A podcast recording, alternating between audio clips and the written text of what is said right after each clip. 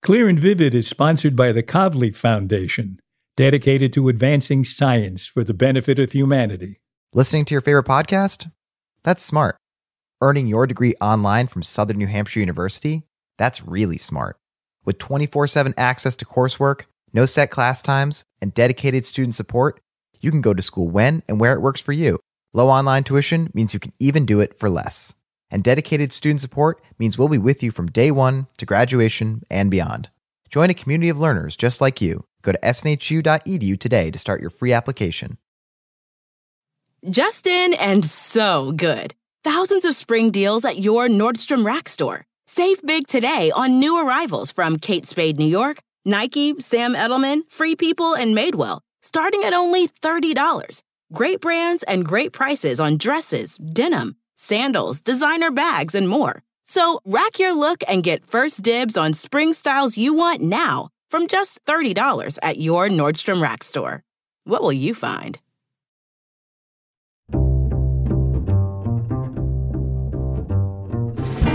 I'm Alan Alda, and this is Clear and Vivid conversations about connecting and communicating. In bacteria, CRISPR is used to find and cut up virus DNA. And once we understood that and how it worked, we realized that we could program it to find and cut sequences in human DNA that triggers a change to the DNA sequence at that place. And I think that, you know, what we'll see in the next, say, five years is going to be, you know, some really exciting science that shows us how gene editing can, in fact, have a profound impact on diseases that up until now have had no therapies, you know, no real, real treatments, much less uh, a cure. That's Jennifer Doudna a scientist who had a quiet but productive life studying how bacteria fend off viruses. And then in a few short years, she rocketed to superstar status. She became a winner of the Kavli Prize in Nanoscience. Her development of the CRISPR system, along with fellow Kavli laureates Emmanuelle Charpentier and Virginia Šikšnys, has revolutionized medical research, and it's given researchers unprecedented power to alter genes. We talked about what this means for developing new treatments for human diseases. And we also talked about her experience becoming one of the world's most sought after scientists. I'm so happy to be talking to you today, partly because, naturally, partly because of this amazing thing you co invented, but also because it came out of basic science, basic research that you were doing. This kind of esoteric thing that I find very interesting, and you obviously found interesting, which was how bacteria fend off viruses. We were doing that just for the joy of learning, right? Of understanding. Absolutely. Yeah. Joy of joy of finding things out, as Richard Feynman said. That's right. Yeah. First of all, it's so interesting that bacteria evolved the ability to fend off a virus. These little guys had this sophisticated tool to do it. How did you figure out that that would somehow be useful to humans. Well, let's go back to where where this all began. In the bacterial world, there is a, an ongoing uh, warfare between viruses and their hosts, these bacterial cells, that scientists have been studying for a long time because they're trying to figure out fundamentally how is it that um, you know that that cells are able to protect themselves from getting taken over by a virus. So in the case of uh, CRISPR, which is really what we're talking about here, CRISPR is an immune system in bacteria. And so I got involved in this research because of a colleague of mine at my university, uh, University of California, Berkeley, named Jillian Banfield, who studies bacteria in their natural environments. And she had noticed that a lot of bacteria are able to acquire little pieces of DNA from viruses that infect them. And so they keep a, essentially a genetic vaccination card in their genome, in their DNA. Isn't that crazy? It provides a, a record of past virus infections. And so she noticed this and wondered why those virus uh, DNA molecules were being stored and what they might be doing.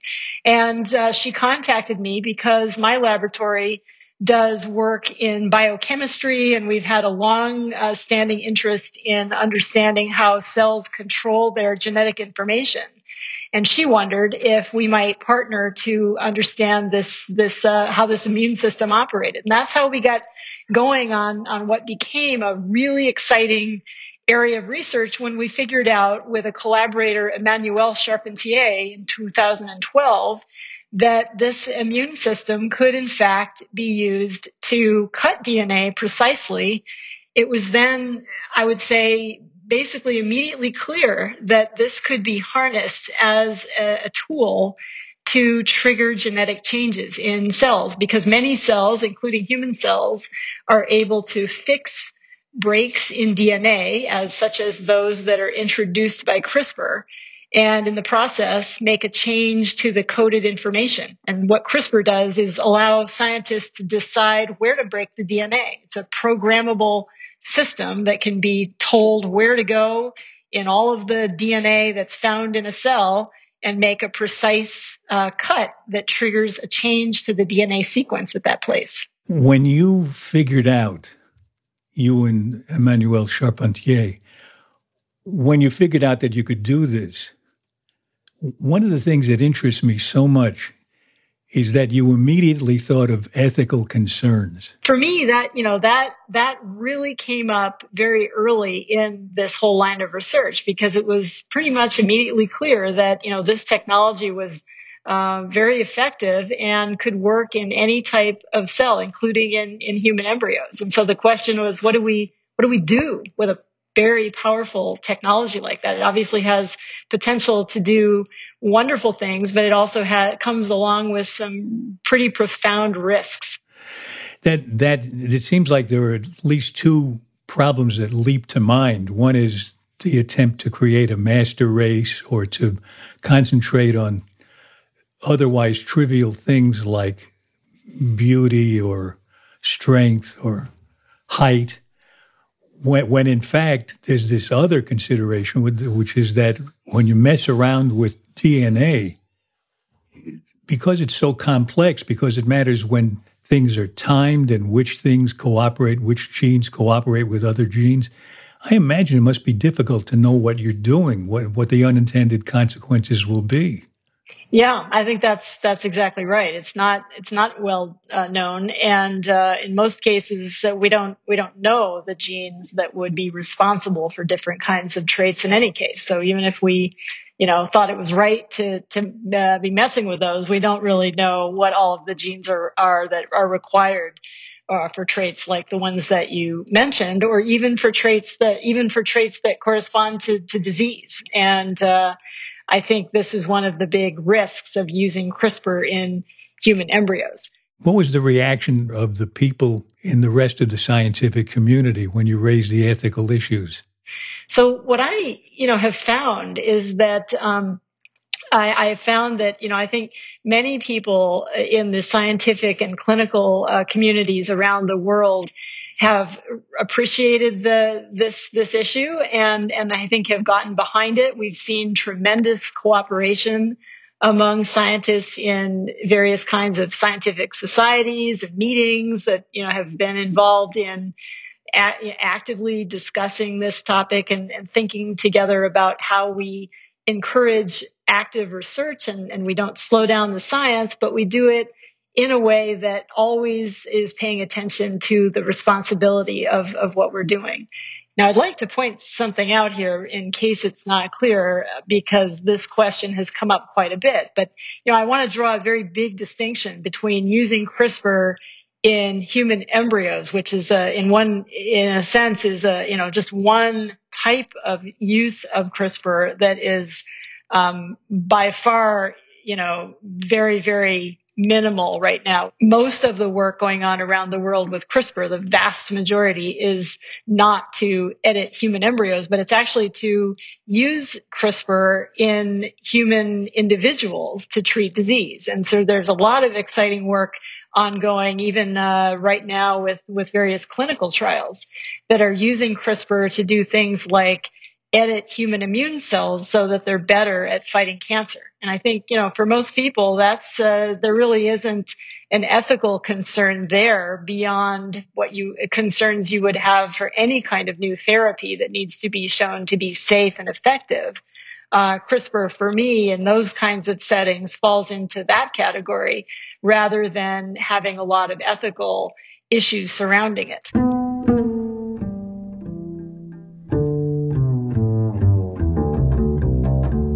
There's a technical question I have that is probably ranks as a dumb question, but I I don't quite get the process. If you if you change one cell, you go into one cell and you change the DNA, how does that affect the whole body? Actually, that's a really key question, Alan. It's not a dumb question at all because that is frankly one of the current challenges technically in the field of genome editing is how do we ensure that cells that need to be edited um, are edited in, in an individual? And how do you make sure that you're not just editing one cell which would you know probably most in most cases maybe have a minimal or no impact on the person but in, in fact that you're editing all of the types of cells that need to be changed and um, and so right now, uh, what's happening is that um, uses of CRISPR are focused on cells that can be taken from a patient. So these are cells of the blood system, like um, you know immune cells that are found in our blood, or even um, uh, precursors to, to red blood cells, where they can be taken out into the laboratory. They can be edited there. You can verify that the correct edit was made and that many cells actually receive that change to the DNA, and then the cells can be put back into the person. And so reasons to do this would include not only treating cancer, like we talked about, but also treating blood disorders like sickle cell anemia. Imagine that you could use CRISPR to correct the mutation in the beta globin gene that causes sickle cell disease. This would be extraordinary for, for people that suffer from this disorder. And so that's work that is actively underway.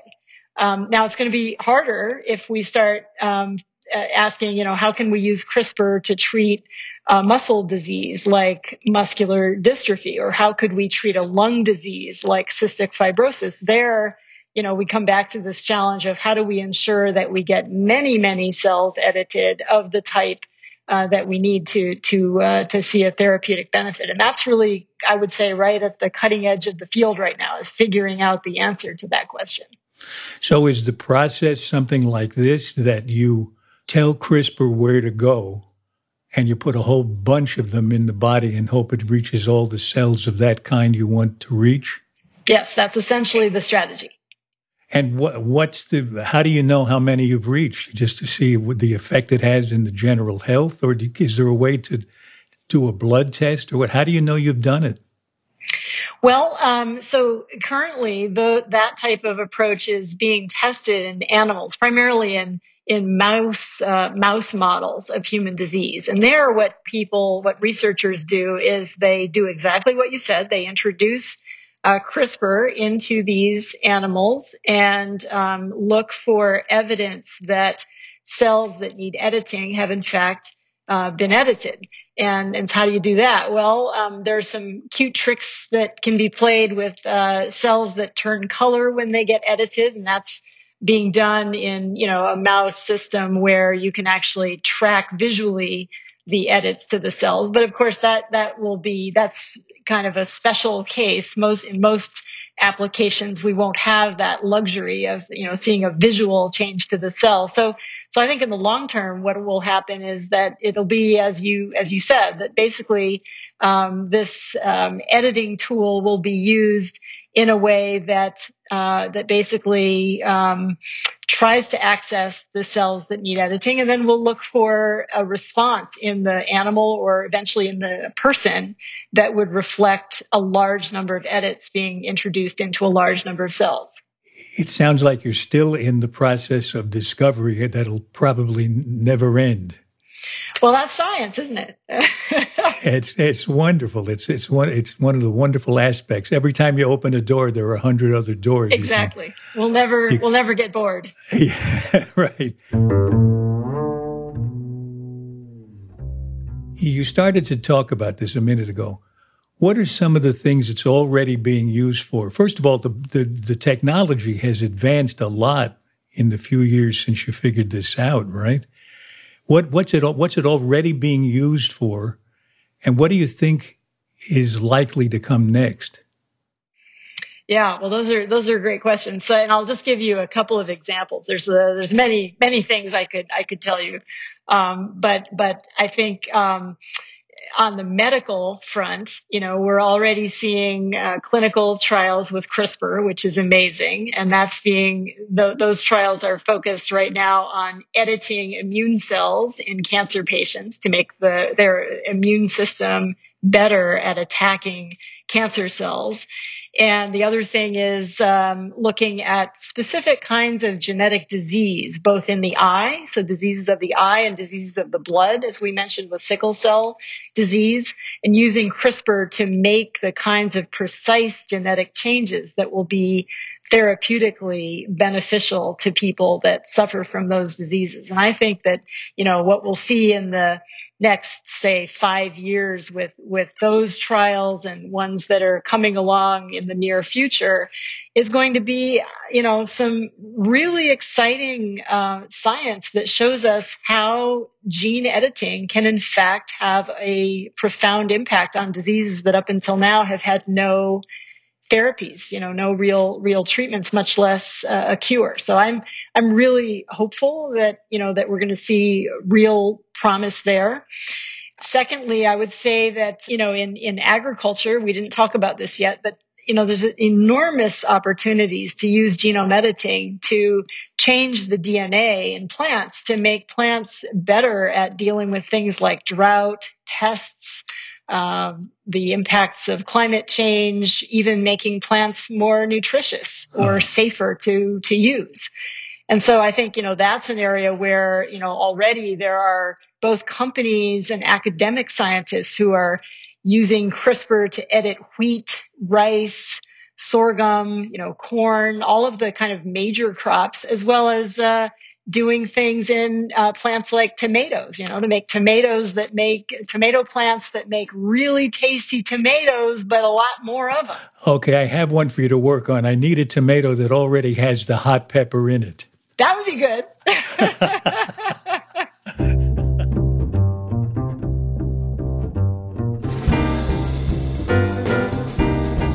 When we come back, I'll talk with Jennifer Doudna about how she manages her new hectic life, as well as how she manages the army of young researchers who work with her. After this. The sponsor of Clear and Vivid is the Kavli Foundation, a partner in the Kavli Prize, which honors scientists for breakthroughs in astrophysics, nanoscience, and neuroscience. The 2020 Kavli Prize laureates were announced on May 27th with the participation of the World Science Festival and the festival's co founder, Brian Greene. You can watch the announcement and meet this year's winners, as well as learn more about the history of the Kavli Prize at kavliprize.org. That's K A V L I prize.org. The Kavli Prize is a partnership between the Norwegian Academy of Science and Letters, the Norwegian Ministry of Education and Research, and the Kavli Foundation. In some future episodes of Clear and Vivid, I'll be talking with several other Kavli Prize laureates, and I'll be exploring with them the very big, our universe, the very small, the realm of atoms and molecules, and the very complex, the brain and the nervous system. I want to thank all of you who have signed up to support Clear and Vivid on Patreon. It really helps us to bring you conversations with some of the most interesting people out there. Along with our sponsors, you make Clear and Vivid possible. If you haven't become a patron yet, here's how it works. If you visit patreon.com slash clear and vivid, you can subscribe for as little as $2 a month to get advance news about coming shows and get listed on our virtual wall of generous benefactors, and there's even a modest bit of swag. If you go for a higher level of support, there's a lot of fun stuff coming your way videos and audio clips of moments with our guests that were fascinating but didn't make it into the show. Bonus episodes of behind the scenes chat as my producer Graham Chedd and I put the shows together. Plus, for our top subscribers, a monthly video conference with me. That's been a wonderful experience. I love meeting the thoughtful, engaged people who listen to our podcast. And I'll even record a personalized voicemail message for your mobile phone. If you'd like to know more, just go to patreon.com slash clear and vivid. And remember, you don't have to become a patron to keep listening to the show. You can continue to listen for free, but you can get an awful lot of fun extras if you do become a subscriber. And most importantly, your patronage directly funds our work with the Alda Center for Communicating Science. So join us at patreon.com slash clear and vivid. That's patreon.com slash clear and vivid. Listening to your favorite podcast? That's smart. Earning your degree online from Southern New Hampshire University? That's really smart. With 24 7 access to coursework, no set class times, and dedicated student support, you can go to school when and where it works for you. Low online tuition means you can even do it for less. And dedicated student support means we'll be with you from day one to graduation and beyond. Join a community of learners just like you. Go to snhu.edu today to start your free application. Price drop? Time to shop. Get to a Nordstrom Rack store today for first dibs on new markdowns. Now score even more, up to 70% off brands everyone loves at Nordstrom Rack. Denim, dresses, sneakers, tops, and more. Plus, get genius deals on jackets, sweaters, and boots for the whole family. Shop your Nordstrom Rack store today and save up to 70% with new markdowns. But hurry, deals this great won't last. In a fast paced world, every day brings new challenges and new opportunities. At Strayer University, we know a thing or two about getting and staying ahead of change. For over 130 years, we've been providing students like you with innovative tools and customized support. So you can find your way forward and always keep striving. Visit strayer.edu to learn more. Strayer University is certified to operate in Virginia by SCHEV and has many campuses, including at 2121 15th Street North in Arlington, Virginia. This is Clear and Vivid, and now back to my conversation with Jennifer Doudna. You went from working on something that was really interesting, but basic research, to something that exploded in the imagination of the whole world.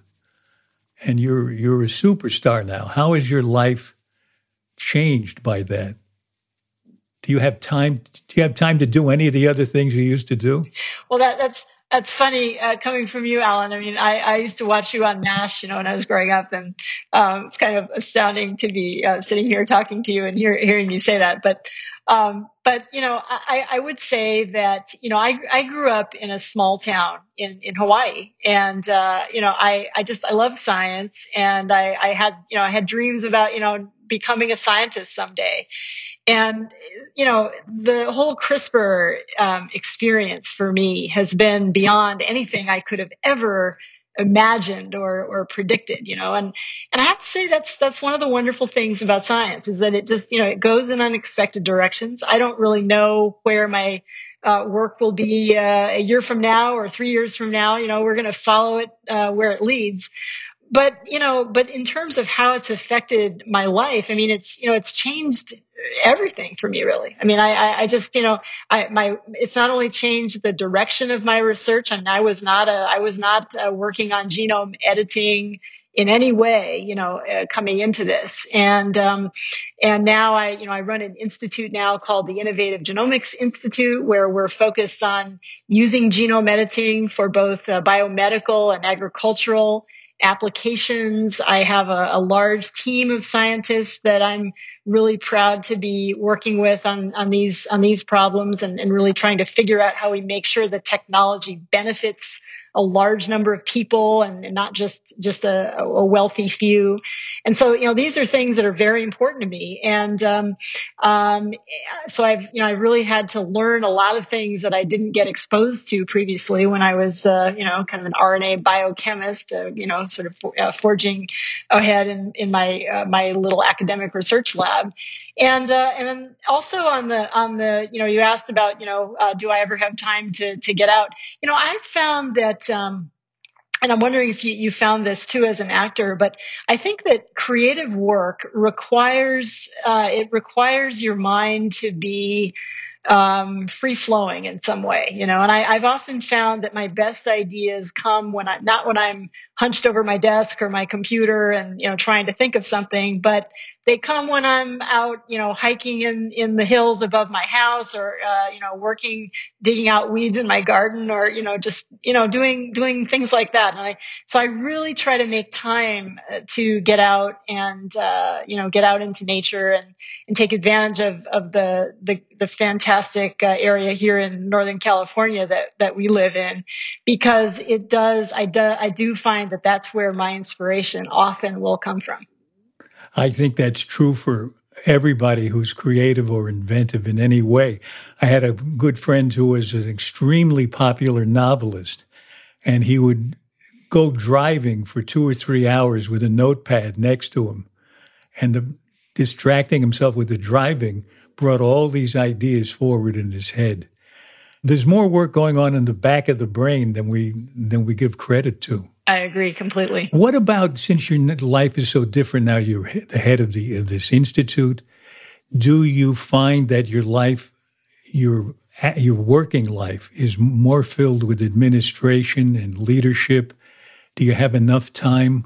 Do you have any time at the bench where you can get inspiration and try it out, and then go back and forth like that? Just mess around. You, can you do that? Well, it's been honestly quite a few years since I myself have been doing experiments at the lab bench, sadly, because I, I, I do love that.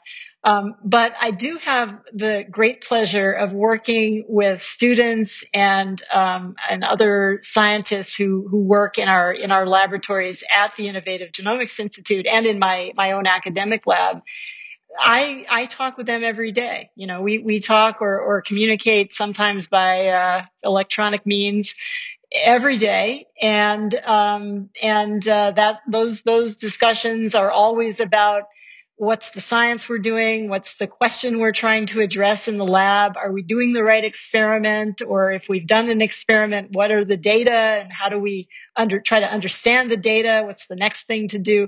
I really enjoy that process. I mean that's just for me my lifeblood. You know i just just love it. And uh, and i do try to protect time uh, to do that. I'm fortunate that at the institute that I that I manage that I run, uh, we have a fantastic team of people. So I'm not in any way doing this alone, and I, I just make sure that I carve out time to to do what I really enjoy doing, which is thinking and working on the science. You know, something that occurred to me while we were talking is that the the timeline, the history of this discovery was marked by your association in what we've been talking about today with two other women. And the three of you, if you had been uh, busy at work 50 or 100 years ago, would have had a hard time individually getting to the point of being able to collaborate or to find one another and collaborate. Does that make you more interested at all in helping other women in their science careers? Well, I'll I'll tell you. You know, one one of the things that uh, this is kind of going back to your earlier question about what has changed for me, but I, I have found that over the last few years, as I have traveled around uh, giving lectures about my work and uh, talking about CRISPR and and the the whole you know background story that I think people find so interesting that it really did come out of a, a very fundamental science, uh, curiosity driven kind of project. And what I've found is that um, first of all, that that I think that that story is really inspiring to younger people who are considering a career in science or maybe are already starting out, you know, very early in their career in science. They find that inspiring, and and I think that for for young women, especially, I think to see um, other women who are, you know, ahead of them in terms of career, blazing the trail, and um, people that they can can uh, look to as, um, you know, at some level as mentors or or sort of uh, role models. I know that that was very important for me early in my career. And I, I'm kind of a little bit stunned, but you know, I think it is true that now I'm, I'm stepping into that role, you know, and I, it means a lot to me that, that I'm able to talk with a lot of these students and uh, work with them either by, you know, helping them with, uh, questions they might have or showing them around the University of California campus if they come to visit. You know, we try to do whatever we can to reach out to students because we know that it's really important for them to to have role models and and I think especially for underrepresented groups in the STEM fields, whether they're women or from from any other kind of underrepresented background. And I'll just add one other thing, and that is that I've always seen in my own work that our best work in the lab comes when everyone is empowered to to participate and contribute and i think that's that's so so important and interesting to note that you know it, whether the person is uh, the most experienced person in the lab or the least you know they all have things to contribute to the work and we really need everybody's engagement. So it's important that everyone feel like they can can do this. I was just going to ask you about that. Do you ha- i wondered if you had any special techniques for getting the most out of your your lab and not just getting the most out of them but getting them to contribute and know they're contributing. How do you do that? Well i i um i give i give people a lot of freedom. I i'm not a i'm not a micromanager at all kind of the opposite. You know i try to I try to sort of point people in in uh, you know directions that I think are interesting, and uh, I, I, I try to help team them up with other people I think they'll enjoy working with and then I I let them go, you know, and that's often where the most interesting creative work comes from. I I still remember, uh, you know, I was once a Beckman scholar early in my career. This was a, a scholarship that was set up by Arnold O. Beckman, you know, who founded this uh, wonderful technology company, uh, Beckman Instruments, and uh, did many other great things, including starting this this uh, scholarship for scientists. And and his motto was was exactly that. You know, to, to do your best work, you you find outstanding people and then get out of their way. And that's that's uh, kind of been my philosophy as well. That's probably the best way to work with all creative people. Yeah. Because it's if if it's not an idea generated from the back of their brain, it's hard to put it there and have them have any uh, commitment to it. Agreed. And, and the, at the same time, I have always found for myself, and I think this is true for the folks that I work with, that that uh, you know sometimes those raw ideas need some sculpting, right? And that's right. I see that as my role is to help you know take the really interesting creative work that they're doing and make sure that it's really channeled in directions that will be effective. Right. I think everybody needs an editor. Everybody needs their own creative CRISPR at hand. well said. How about what we're going through now, COVID 19? Do you, do you see a role for CRISPR in that? Well, you know, here we are in this extraordinary moment where, you know, worldwide we're facing a pandemic and, and it's a, a pandemic caused by a virus. And as we mm-hmm. discussed earlier, you know, CRISPR is a an immune system that allows bacteria to fight viruses. So one of the things that we've all been asking ourselves is, you know, is there a role for CRISPR in this in this pandemic?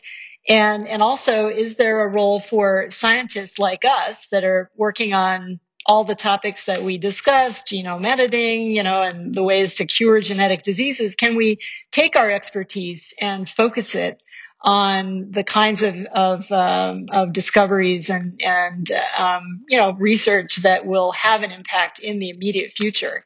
And I think the answer to both is yes. So I'll, I'll just very briefly tell you what we're up to. So at the Innovative Genomics Institute, we've been able to set up a clinical testing laboratory on a on a you know on a, a university campus that doesn't have a medical school, which is kind of extraordinary.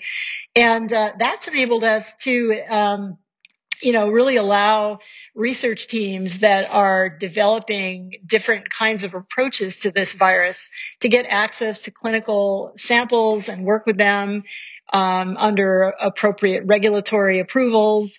And most pertinent to CRISPR in this regard is actually uh, work that we're doing to develop a better diagnostic for the virus CRISPR, uh, you know, first and foremost in bacteria is used to find uh, viruses. And that's what we're thinking will be so effective in this pandemic as a diagnostic tool, be to use CRISPR to alert uh, scientists to an infection, whether it's in a person or even the presence of the virus in environmental samples. And all of that, you know, is going on right now. And, and I think will be greatly enabled and and um, uh, facilitated by CRISPR.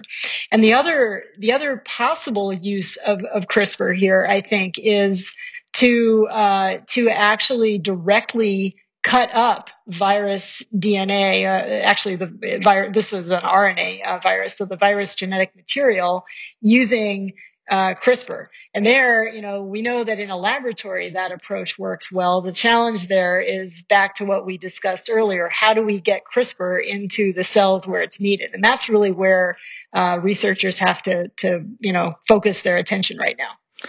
In using CRISPR as a diagnostic tool, it almost sounds like you're reversing the process. Rather than telling it where to go and where to cut, you're telling it to go look for of viral DNA, bring back the bring back the the part the information you need so you can do something about it. Yeah, that's exactly right. What a tool with so many different aspects to it is. I great. think of it like a Swiss Army knife. You know, it's got yeah. a lot of different. that's great.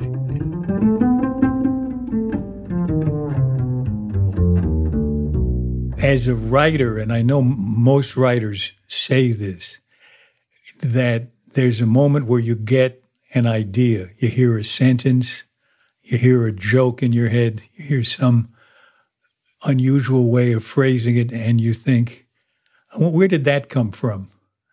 Did you ever go through any moments like that in the process of your of invention and discovery? Yeah, definitely. I, I think there, there's a lot of similarity to to uh, you know other types of, of creative folks and artists when we think about how science is practiced. I, am sure most people, or, or I, I, suspect many people that think about scientists don't maybe don't don't think about it in that way. But you know, I think there's a lot of what I've discovered in, in, in, my career as a scientist is that science is so much more than just, you know, uncovering some, some data, you know, getting some data or uncovering a, a, few facts. It's what it really is. It's really about linking together ideas, you know, linking together things that seemingly are disconnected. And I found that, you know, some of the scientists I most admire, that's what they do really well is they are able to make connections between things that, you know, seemingly are unrelated and that nobody had sort of suspected were, were connected in the past. And, uh, and so for me, you know, a lot of that, again, a lot of that kind of inspiration comes from, you know, just really being out in nature, right? I just, that, that's what I, that's what I love to do. I love to get out in my yard or even, you know, out, out on a hiking trail. And, and I often find that, you know, I'll be, uh, you know, watching a bird flying or I'll see some interesting plant growing or something and, and, and the shape of the, the plant or, you know, will, will suddenly make me think, oh, wait, I wonder if we could, you know, uh, does that, that looks like a molecule I've been thinking about. I wonder if it works this you know, things like that, right? So that's great. That's so great. I think it's wonderful to, to express the artistic nature of science. I mean, certainly science, there are a lot of correlations. Science is rigorous and we don't think of art as being rigorous sometimes, but it is. Not just not just any note will do in a symphony. It, yeah, or any word in a in a paragraph, right? I mean, right, right. You just you, the, the, one of the big differences you don't have to prove you're right when you when you write an essay. Well, that's true. That's true.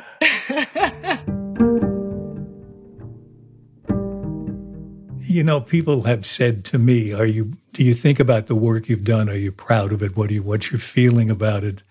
How do you? How do you look back on the past few years where you you entered a world that didn't exist before? You created a world that didn't exist.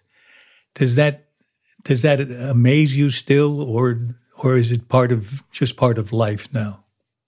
Uh, it, it amazes me every day every day, Alan. It's just unbelievable. I mean, you know, just the the uh, to think about the the work that was done originally with Emmanuelle, which still gives me just fundamental joy to think about, right? It was such a fun project and it was so incredibly interesting to figure out how this immune system works and then to understand in that moment that it could be used as a powerful technology. Um, and then, you know, all of the in, incredible things that have happened over the last eight years since we we first published that work. You know, it's just been been uh, an extraordinary opportunity. So I, I think mostly I feel gratitude. I really do. Mm. You know, it's just been such a such an incredible opportunity for me and, and really a joy to be involved in it. I think we've come to the end of the conversation in the time we have, but we usually end our our conversations with seven quick questions that are not embarrassing. Okay. But they have something generally often to do with communication and relating. Okay, first question. What do you wish you really understood? Well, I guess I wish I understood how the brain works. Me too. How do you tell somebody they have their facts wrong? I think you. Uh, I think rather than than saying it like that, uh, I like to just uh, point out other ways of of, uh, of thinking about things or other information they might not have been aware of. What's the strangest question anyone has ever asked you? I'd have to say, um, uh, you know, some, something about CRISPR babies. You know, what, what do I, what do I think about CRISPR babies? I mean, that's a, that's a question. Believe me, I never could have imagined uh, somebody asking me that. what do you answer? I answer, well, uh, I don't think it's a good idea. How do you stop a compulsive talker? I try to deflect the conversation. You know, I try to uh, interject ideas or, or um, you know, sort of steer the conversation in a direction that I think will be will be uh, open open up the conversation to other participants. Uh, to other participants, because if it's just you and the other person, they're only too happy to change the subject. Well, that's true. On, yeah, and go on and on. Exactly. Let's say you're sitting at a dinner table next to someone you don't know. How do you start up a really good conversation, a true conversation? I usually try to say something uh, about, you know, personal about myself, and and ask the person something about themselves, not just uh, what's your name or what do you what do you do professionally, but you know, a little bit about like where where are you from, or what what's your favorite kind of food, or what do you think of this this uh, you know dinner table conversation, or something like that. Yeah, that, that's interesting. It's interesting to start with yourself. I, I haven't heard that said before. This, this interests me. What gives you confidence? Um, well, I'd have to say that um, what gives me confidence is working with people that I trust and um, and and that I that I enjoy uh, spending time with. I think that's that's for me. You know, that's that's what what's so wonderful about my work right now is that I, I have I'm, I'm surrounded by people like that, and it's it's a real pleasure. Okay, last question. What book changed your life? Um, I'd have to say The Making of the Atomic Bomb.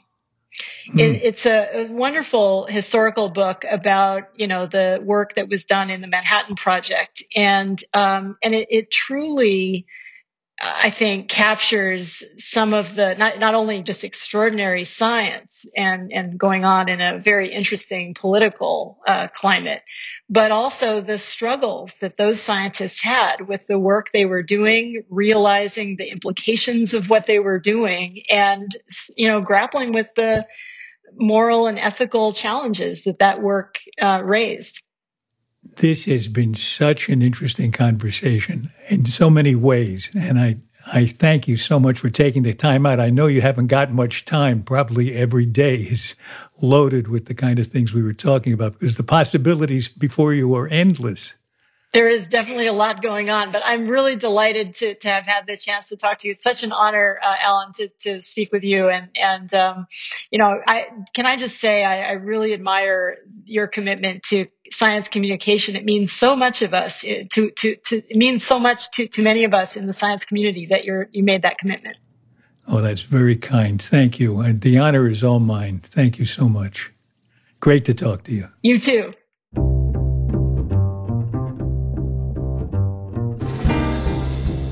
This has been clear and vivid. At least I hope so. My thanks to the sponsor of this podcast and to all of you who support our show on Patreon. You keep Clear and Vivid up and running. And after we pay expenses, whatever is left over goes to the Alda Center for Communicating Science at Stony Brook University. So your support is contributing to the better communication of science. We're very grateful. Jennifer Doudna is the executive director of the Innovative Genomics Institute, an academic initiative run by UC Berkeley and UC San Francisco with the aim of fulfilling the promise of CRISPR. She's also the co founder of five companies that are commercializing gene editing technologies. For her work developing CRISPR, she shared the 2018 Kavli Prize in Nanoscience with Emmanuelle Charpentier and Virginijus Šikšnys. This episode was edited and produced by our executive producer Graham Chedd, with help from our associate producer Jean Chimay. Our sound engineer is Dan Dzula, and our publicist is Sarah Hill. You can subscribe to our podcast for free at Apple Podcasts, Stitcher, or wherever you like to listen.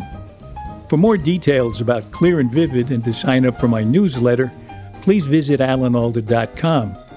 And you can also find us on Facebook and Instagram at Clear and Vivid, and I'm on Twitter at Alan Alda. Thanks for listening. Bye bye. Listening to your favorite podcast? That's smart earning your degree online from Southern New Hampshire University? That's really smart. With 24 7 access to coursework, no set class times, and dedicated student support, you can go to school when and where it works for you. Low online tuition means you can even do it for less. And dedicated student support means we'll be with you from day one to graduation and beyond. Join a community of learners just like you. Go to snhu.edu today to start your free application. On our next episode, I get together again with a couple of my old pals from M*A*S*H, Mike Farrell and Loretta Swit. Loretta, have you noticed that Mike has a beard? No, I didn't notice. How long have you been growing this? Well, since I couldn't go out anymore, I decided that nobody's going to see what me. What the hell? I don't give a damn. yeah, I've reached that age where, in the middle of arranging my hair, I think. Oh, I love that. Arranging.